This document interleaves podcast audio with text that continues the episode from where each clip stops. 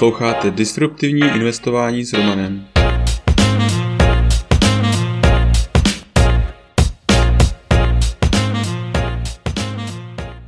Ahoj, vítám tě v mém podcastu o disruptivním investování. Jmenuji se Roman a jsem softwarový inženýr, investor do disruptivních inovací, bitcoinový nadšenec.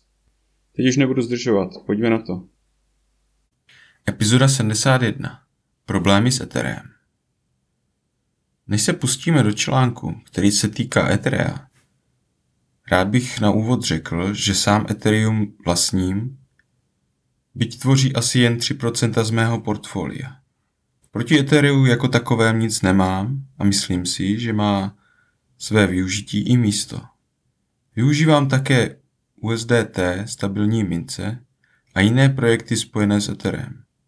Podle mě však má Ethereum hned několik zásadních vlastností, které ho táhnou k větší centralizaci a tím i k problémům, které se vyskytují v aktuální společnosti. Rozdíl mezi protokolem a platformou. Co je protokol a co platforma? Otevřený protokol je způsob komunikace daný některým standardem a umluvou, že dané subjekty si budou spolu předávat informace jistým způsobem. Dobré protokoly často vytlačí ostatní a jsou jediné využívané. Jako příklad lze uvést IP protokol, na kterém je založena veškerá komunikace na internetu, nebo třeba HTTP pro komunikaci s webovým serverem. Bitcoin je také protokol, proto se dá předpokládat, že zde s námi bude dlouho, podobně jako IP. Platforma je určité prostředí umožňující běh a provozování jiných programů a pohyb uživatelů v něm. Mezi platformy se dá počítat třeba operační systémem DOS, Windows, Chrome OS, Firefox OS nebo i webové prostředí MySpace. Je vidět, že platform je hodně a často spolu soupeří. Ethereum, aspoň dle mé definice, patří mezi platformy a ne mezi protokoly. Ethereum, stejně jako ostatní platformy, má mnoho konkurentů, což na Ethereum vyvíjí tlak, aby bylo rychlejší, levnější a stále přicházelo s novinkami. Tím pádem se stává více centralizované, protože aby bylo rychlejší, musí se zvětšit prostor bloku a tím sníží možnost běhu uzlu pro každého. Aby přicházelo pořád s novinkami, musí být pružnější v rozhodování a rychlejší rozhodování probíhá, když ho stanovuje hrstka lidí.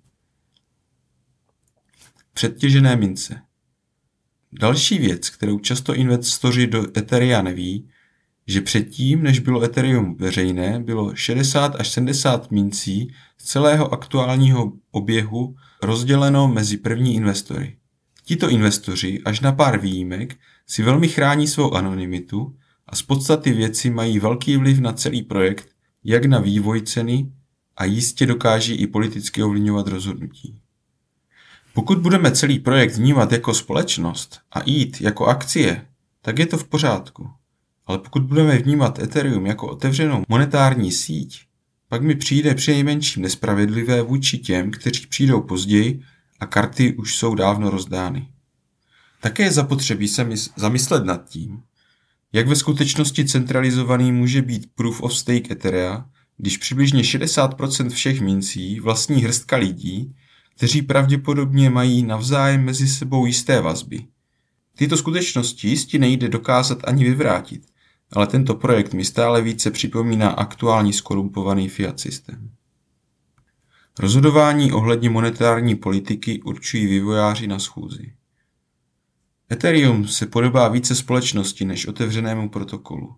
Probíhají zde uzavřené schůzky vývojářů, kteří rozhodují o velkých změnách bez toho, aby tyto schůzky byly veřejné nebo aby se tak zásadní věci, jako je změna monetární politiky, probíhaly na veřejném fóru.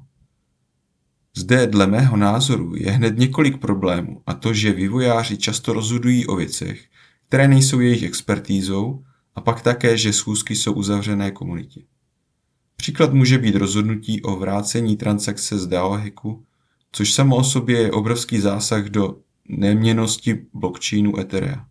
Nebo druhý příklad je několikanásobné posouvání difficulty bomb. Bez posunutí difficulty bomb by inflace Etherea se výrazně snižovala. Ale protože se vývojáři rozhodli odsunout Výrazně tím navyšují monetární zásobu oproti původně naplánované. Ovlivňování velryb a podplácení.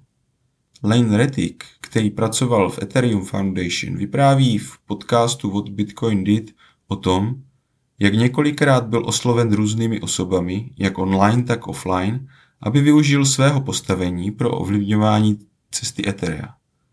Vypráví například o tom, jak na nějaké párty ho oslovil anonymní muž v kapuci s nepřímým úplatkem, aby předložil pro hlasování jistou změnu, kterou potřeboval. Lane se také zmínil o tom, že je pravděpodobné, že takto ovlivňování byli i jiní lidé, kteří disponují také určitými pravomocemi. Granty na nové projekty bez veřejného rozhodování. Ethereum Foundation také představilo několik grantů na různé projekty běžící nad Ethereum. Je skvělé, že tak může podporovat nové projekty, ale problém je v tom, že není jasné ani veřejné, jakým způsobem se určuje velikost grantu a projekt, který se podpoří. Bohužel, protože většinou nejsou veřejné informace, jak určitě ti lidé z Foundation mají investovány peníze, vrhá to na stín na tyto granty. Například některé projekty se chlubí tím, že Vitalik pro tyto projekty dělá konzultanta nebo přímo do nich investoval.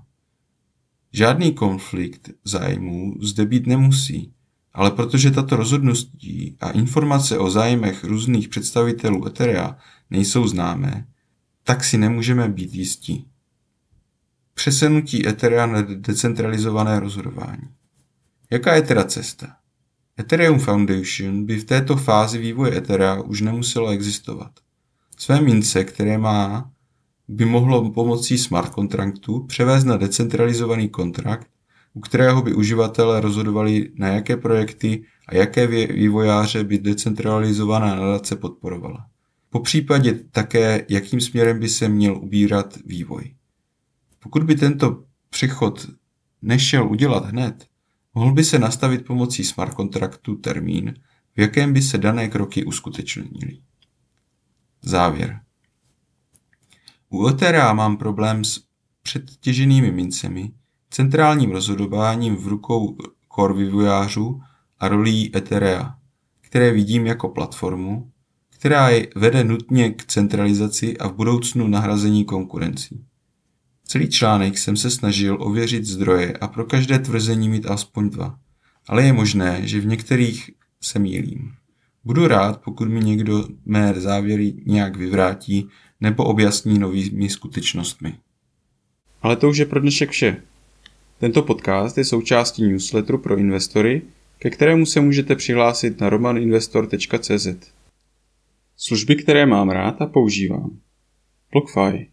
Až 6% spoření s Bitcoinem nebo 9% dolaru. Při registraci přes můj odkaz romaninvestor.cz lomeno BF získáte podle vkladu až 250 dolarů. First Trade. Broker, který umožňuje nakupovat a prodávat americké ETF, akcie, opce a další. A to úplně bez poplatků. Registrovat se můžete přes můj odkaz romaninvestor.cz lomeno FT. Blinkist. Díky této službě máte tisíce naučných knih na dosah ruky.